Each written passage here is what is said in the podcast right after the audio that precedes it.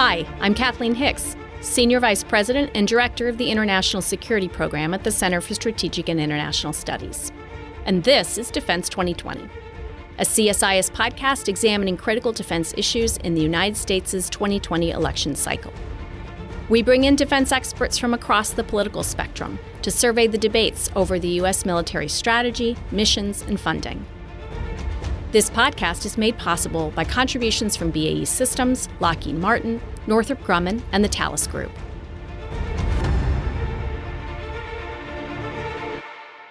In this episode of Defense 2020, I'll be speaking with three experts about innovation in the national security sector. My colleague Andrew Hunter, Director of the Defense Industrial Initiatives Group and Senior Fellow in the International Security Program here at CSIS.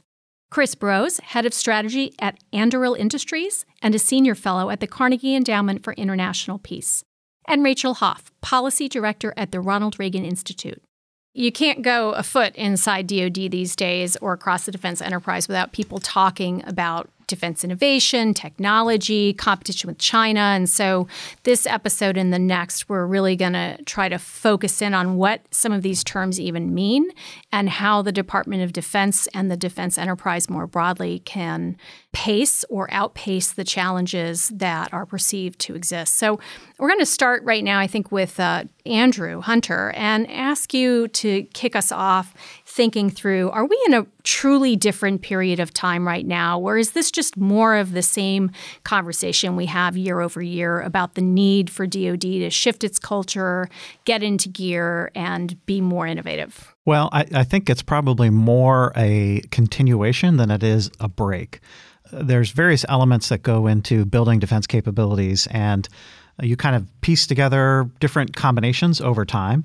In that sense, this is a unique moment because it's a unique combination. But uh, but there's a lot that's consistent. So in my brief career in this business, you know, we've had the emphasis on the revolution in military affairs, and that gave way to transformation. And then, you know, when the wars came, that fell out of favor. We focused more on rapid acquisition and delivering capability as rapidly as possible. And now we're in the return to great power competition and a focus on capabilities needed for that. And so speed is uh, I would say a very high priority right now compared to where it's been necessarily over time.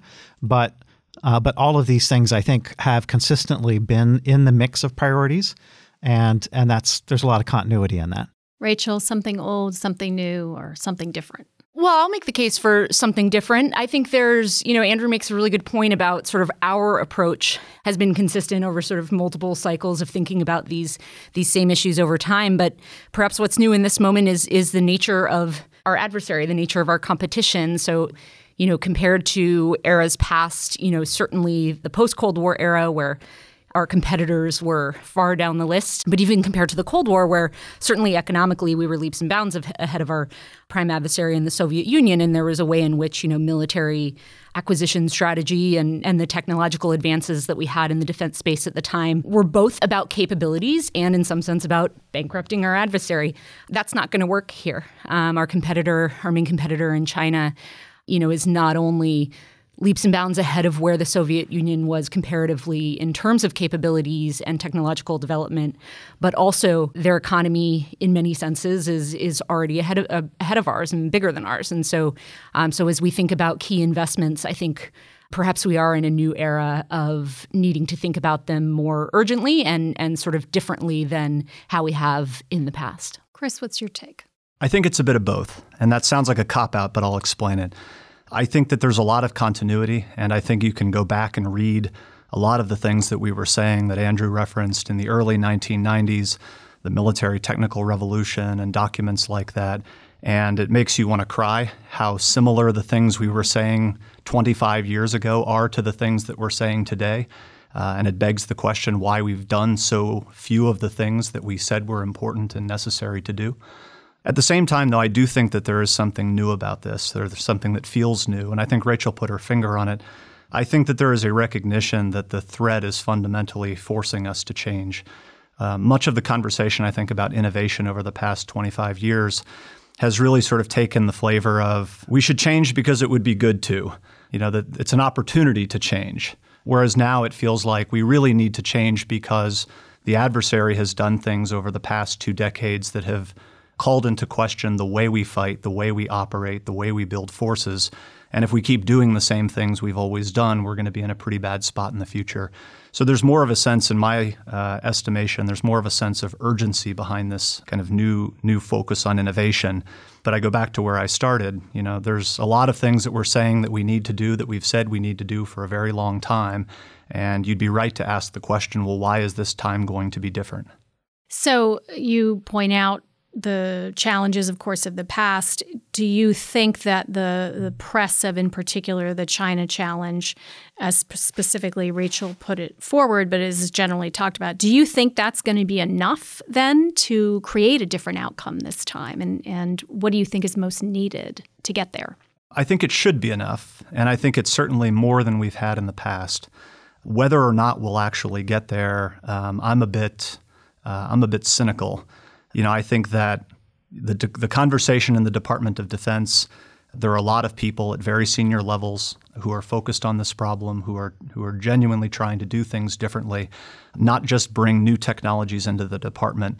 But I think the more fundamental question is actually reevaluate and reassess how we fight, how we how we build concepts and operate the force differently to to solve different kinds of problems and not just repeat the ways that we've been doing it.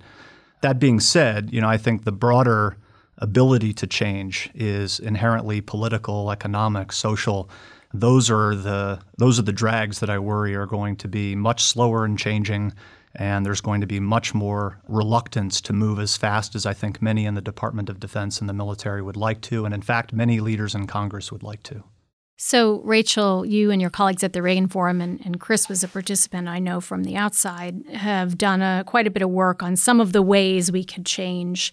And I just will give you plenty of time throughout this uh, podcast series to talk through some of those recommendations. But right up front, where where were you and your colleagues seeing those biggest barriers to this shift to make this moment different than it's been in the past? And how do we get over them?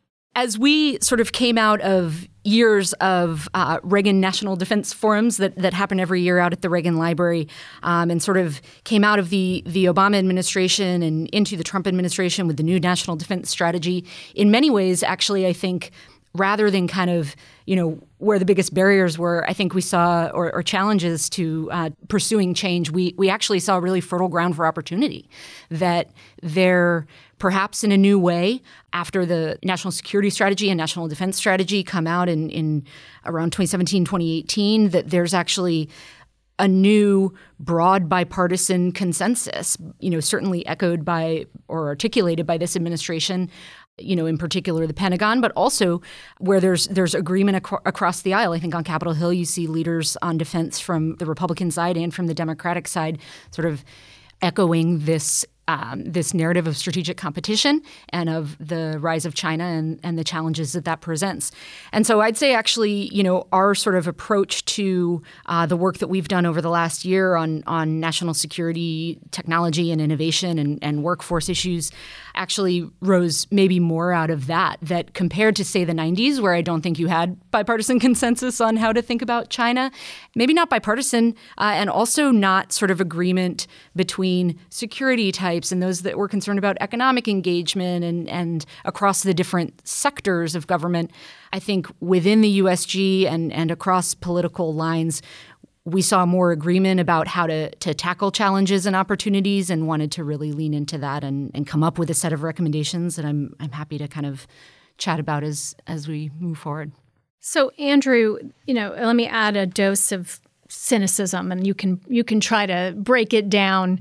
These are all great rationales for why now is the moment and why it's important. And even taking those as a given, you still have to deal with the reality of bureaucratic cultures, of industry preferences um, that are built up over years that are inside, if you will, the iron triangle of Congress and industry and different components within the department aligning themselves to what I would call particularized interests that aren't necessarily aligned directly to the strategy, but could easily take on the language of the strategy in order to justify themselves. So there are all these things we know bureaucracies do, and specifically all these things we've seen the defense bureaucracies do over bureaucracies broadly speaking over time what should we expect um, them to do now? And again, give a little hope perhaps. Can we actually anticipate something beyond just the China challenge driving at the base level, bottom up reform? Yeah, no, I think that's a really excellent question because you're right. It is incredibly easy for those in the bureaucracy to adopt the latest buzzwords and recast their initiative as being exactly what leadership says or what they think leadership is saying that they want by employing the correct buzzwords in the correct you know order almost like a, a spell you know in a medieval context an incantation and that's where to me i always come back to thinking about it in terms of form following function that yes the world is changing we know that the system needs to change to deal and confront with a changing world but how is the world changing more specifically? Well, China is a different competitor potentially as a pacing threat than the Soviet Union was. But again, how is it different? I certainly agree with Rachel on one of the most significant facts is that it's a it's a much stronger and bigger economic power. But as you look at, at the technologies that are changing, and I know there's a lot more to innovation than technology, but on the technical side, to me, the thing that really jumps out is the the way that everything is digitized and software is now really the driving force behind most of the capabilities. And so material science is still important. There's things that we've traditionally done that are important, but we really are challenged to wrap our arms around the, you know, making software do the things we need to do for future capability. So I think about it in terms of we have to really focus on those things that are help us do the things we aren't good at doing that we know we need to do a lot more of and I would nominate, you know, really good software development as something that the department has not been good at for some time, and that is incredibly vital. And you think the bureaucracies, if you will, can get themselves to view that as a priority? Or do you think it's going to require some sort of outside force, whether that's the threat environment or significant leadership yeah, you know, it's funny. I'm going to say this because I'm usually the voice of continuity, but I do think it's going to require radical change in the way we our personnel structures, right? To be able to bring in people who can do software development uh, and make that a critical focus of our force. And I'm not saying that they have to all be military service members, but for the department as a whole. I, I do think that's going to require some pretty significant change in personnel systems, budgeting systems, you name it, to make that effective over time. Not it's not going to happen all at once, but I think over time that is required. Chris, I'm going to set up what I have to imagine is going to be a softball question for you, which is um, sometimes the defense enterprise is conservative toward change because change has actually been pursued you know, against the better interests of the United States. So, you know, for instance, folks inside the ground forces um, often feel that they're put on the chopping block when, in fact, we end up having to come back to ground force requirements over time, and then we spend money and time rebuilding them. Um, you can look at production lines that um, uh, sometimes the department is put on, but Congress, in its infinite wisdom, has decided should come back. Um, and in some cases, those have proven out, like the A-10 Warthog, which of course has this, this, almost mythical history of proving itself out, albeit many years ago, um, even when it had been on the chopping block. So, should we be? This is the softball part. Um, should we be a little more conservative in our approach to change? After all, I think being conservative is not a bad thing. I think that there's a reason why the Department of Defense is inherently slow to change. The wrong kind of change, pursued the wrong ways, can be incredibly risky. It can cost people's lives. Bureaucracies exist to slow down the wrong kind of change. That's not a bad thing, but leaders have to be able to overcome that. And I think the greater risk that we have right now is not changing too much or changing too quickly. It's that we're not going to be able to change enough or change fast enough to deal with a threat uh, that is moving very quickly and deal with technology that is, uh, in many respects, way ahead of where the defense establishment is. Um, I think just recognizing in many ways the degree to which the Department of Defense is simply behind commercial technology, um, where members of the military use technologies in their daily lives uh, that they have come to take for granted that they don't have access to when they put their uniforms on. That, in and of itself, should suggest to us that now is not time for a healthy appreciation of you know kind of the slowness of change.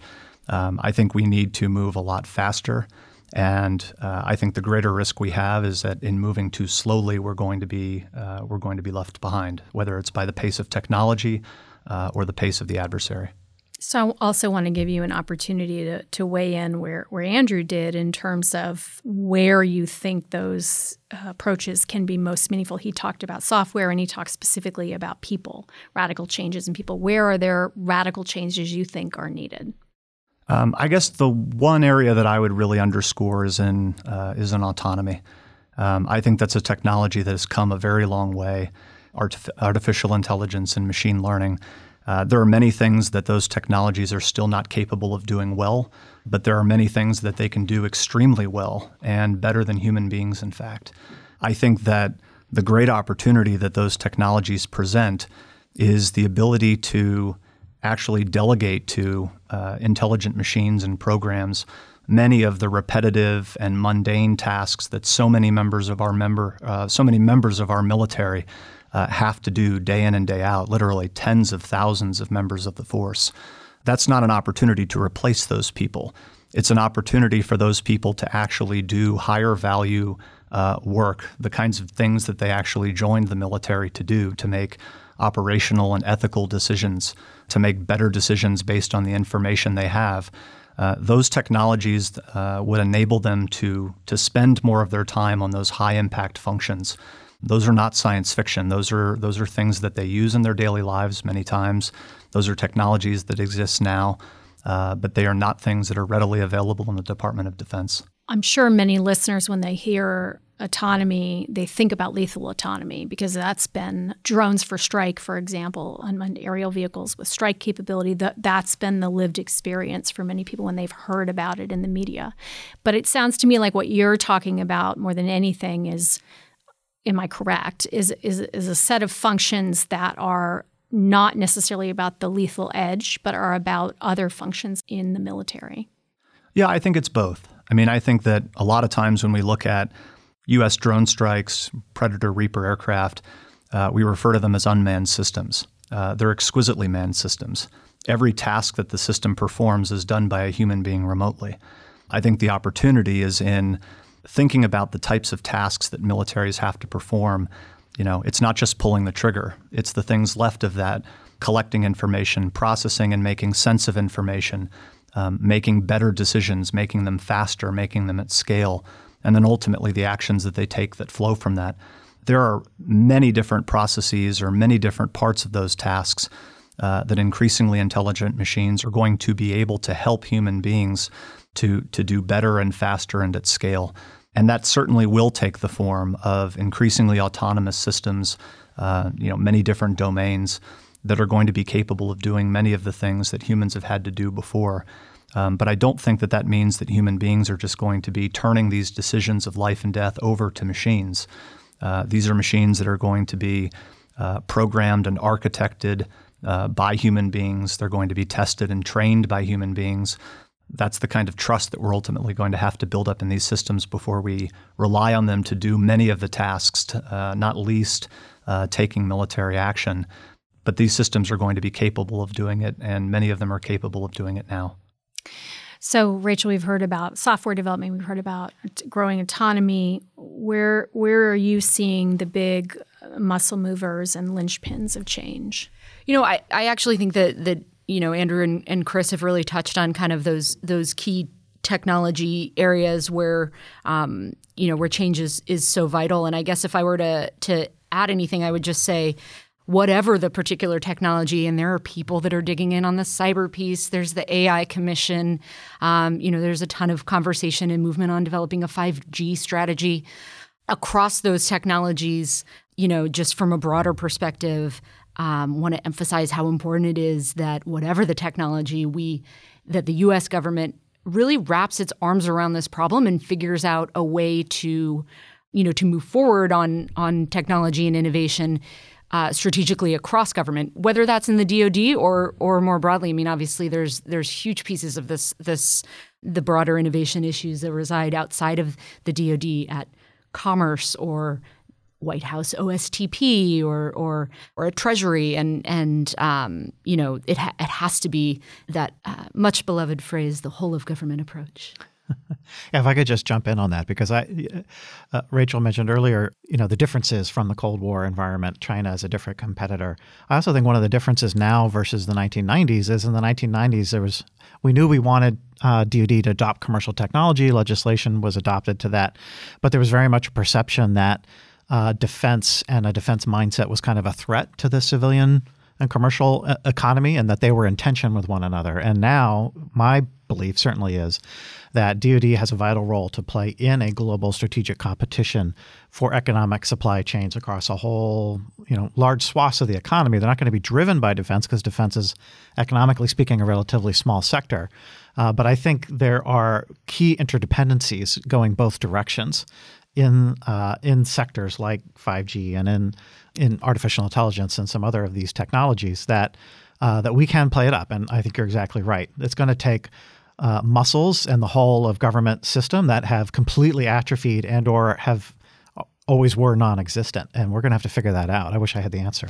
Well we're going to come back you're going to you're going to have a chance whether you like it or not to, to provide some answers because i want to come back to these bigger themes beyond dod but but staying kind of tightly on the dod point just for a moment um, we've talked a little bit about technologies, we've talked a little bit about people, but we haven't yet talked about how the enterprise ties them together. And in specific, I would, of course, raise my favorite issue, which is concepts, experimentation, exercises, and shifting from prototype to fielding. And that seems to me to be where we have tried and failed multiple times to make progress. So, what are the winning elements of that formula? What should we be looking for in this radical reform we want DoD to do? I actually think many of the ways in which we failed to change can be traced back to the fundamental question that we just didn't think differently about fighting differently. I think that everything that we we want to do with new technologies has to come back to that question. Artificial intelligence is inherently uninteresting to militaries. It's interesting insofar only as it enables them to do different kinds of things, operate differently, build different kinds of forces. It makes them better at doing the very thing that they want to do and have to do. If we're not thinking about the problem that way, if we're not defining the problem that way, we're going to get stuck. Great Power Competition has now become an acronym. Um, so it's already on the path to becoming ridiculous. You hear people refer to GPC. You we, will never hear me refer to Great Power Competition, but you are absolutely touche. right. But it's a serious point insofar as, you know, these buzzwords can actually become impediments to innovation because everyone will just say everything that they've been doing is now consistent with the new buzzwords, the new strategy. Senior leaders have to unpack these questions and really define the operational problems that the military has to solve. That's what they have to do at the senior levels. But what they need to do at the lower levels is exactly what you mentioned. Uh, they have to bring new technologies in, they have to experiment with them, they have to try to solve these problems in different ways, and they have to have metrics to measure whether they are actually performing or not. And to me, it's all about just that speed of being able to go from decision, or rather understanding to decision to action. Um, you know, what the military calls closing the kill chain. That's got to be the thing that we're relentlessly measuring ourselves against how quickly we can do it, how many times we can do it, how flexible the force is at being able to compose and recompose itself to meet those kinds of operational objectives. If we're not doing that, then all of this stuff is going to become old wine in new bottles. I'll jump into and pick up on a word that that Chris has actually mentioned a couple times um, when he's talked about leaders. The role of leadership here is is going to be crucial, whether that's you know senior leaders of the department or in the services, um, leadership on Capitol Hill, and I think in particular to your question, Kath, that comes uh, into play when we think about the um, the need for risk positivity in this space when we do the things that Chris is talking about um, with with experimentation and prototyping. It's certainly true that that if if the projects aren't failing, they're not experimenting enough, and leaning into that becomes you know in many ways is sort of out of step with what the DoD is is built to do, and, and in some ways the the military itself is built to do. Um, it's certainly a little bit of a hot potato, I guess, on Capitol Hill, where guarding taxpayer dollars is is um, you know one of their most important priorities, and rightly so. Um, but as we think about the best use of taxpayer dollars, as we think about the best way to field these new technologies to get them to the warfighter, you know, as anyone Chris can attest who's who's spent time in the innovation space will tell you, um, experimentation and failure go hand in hand, and and it's incumbent on leadership to provide the kind of cover so that folks know in order that that's part of the process and a necessary part of the process. Yeah, I, th- I, think of it in terms of something that I think is completely honestly lacking, which is a user feedback loop. You know, so experimentation is great, but Uh, in addition to that, I want forces that are employing capability to be able to, in real time, communicate this is what it can do that I need, this is what it's doing I don't need, this is what I need to have it doesn't do. And we just don't have a mechanism for that. You know, in theory, the requirements process is supposed to do that, but it is so static, it is so time delayed, and, and it doesn't really represent the warfighter in a meaningful way that we, we just honestly we don't have it. We don't have the beta testers that you would see in a you know that a software startup would employ in order to work out the kinks or identify the strengths of the system they didn't even realize they had designed uh, that may become the application, the killer app that they didn't have in mind when they started. And so that's something we're just we don't have in our system, and it's it's really vital that we figure out how to do that. Could I just add a brief point to that? Because I, I totally agree. Um, and I think it helps to explain, you know, what is what is to me one of the biggest problems that we have traditionally had that I still see as one of the huge stumbling blocks in front of us, which is the failure the failure to scale innovative systems that are actually working. Um, and I think a lot of it can be explained, uh, as Andrew just did, by the failure to generate user feedback. But right now, you know, there's a there's a focus, there's a plethora of activities to bring new companies, new entrants into the Department of Defense. It's never been easier to get a fifty thousand dollar contract or something to get started. It's that traditional valley of death that remains yes. in front of all of those small companies and all of those small contracts that has been the stumbling block before. And I see no evidence that we have figured out a better way to get the capabilities that are true winners, that are game changers from the small contract that gets you in the door to the you know 500 million 1 billion dollar program or program of record uh, that is really going to make an impact for the warfighter and certainly help that small company become a larger more vital part of the defense innovation base. So andrew if you can help us through a little bit of history. I can't understand how we got from the pre 9 11 era, where we had things like JCTDs, which I think is Joint Concept and Technology Developments, a process that was complete recognition of this idea that we've always had this Valley of Death challenge. There, of course, at the end of the 90s and going into the early 2000s, you had this push around innovation uh, when it preceded Secretary Rumsfeld, but probably most famously was Secretary Rumsfeld. He created this Office of Force Transformation. There was this effort underway to try new things, put new systems, and a lot of consideration about this fielding challenge. Fast forward to the time you were in the Pentagon Pentagon and you're doing joint rapid acquisition, and it is around uh, not an experiment field, but an actual battlefield, which is now substituted, if you will, for experimentation because we actually have a warfighter who's out there trying to get capability. And presumably you're doing something there, right, to try to get that capability and then kind of get us to today. What's changed and what that is missing needs to be created? Well, as you say, what changed when when you're doing actual operations, right? You have that natural experimental. Uh, you know, you don't want to think of it as an experiment because there's lives at stake, but you have that natural uh, feedback loop to some extent in the mechanism. What didn't change? You know, so we we procured a lot of equipment in rapid acquisition uh, to equip the force. Then, as operations drew down, the question was, what do we do with all this stuff? Well, a lot of it got thrown away. And a lot of it got thrown away because the services said, "Hey, our our long term priorities haven't changed at all. Uh, we you know we still see uh, a, a, different kind of a fight in the future than than today's fight, and so we're going to get rid of a lot of that stuff. And in many cases, that was probably the right decision. Uh, in other cases, I think we acted foolishly and we gave up learning that we had painfully won during the wars because it didn't fit a vision of the future that that you know the inherent institutional what i like to call the institutional pathologies of the services couldn't absorb couldn't recognize. And i think that's where we still fall down is uh, you can't i think completely eliminate some of these institutional pathologies. They're you know uh, having organizations creates them but i think we don't do a very good job accounting for them creating a counterbalance that says yeah this institutional pathology exists and we're going to have another organization or another power source that counterbalances that, a DOT&E, uh, a function within the OSD that counterbalances what the services may do left to their own devices, you know, that breaks the loop. Uh, that's the perfect way, I think, to end this first episode. And, and that means in the second episode, I'm going to hope that Chris and Rachel and Andrew, you're going to solve all of these problems that we have laid in on the table. So please stay tuned. On behalf of CSIS, I'd like to thank our sponsors, BAE Systems, Lockheed Martin, Northrop Grumman, and the Thales Group for contributing to Defense 2020.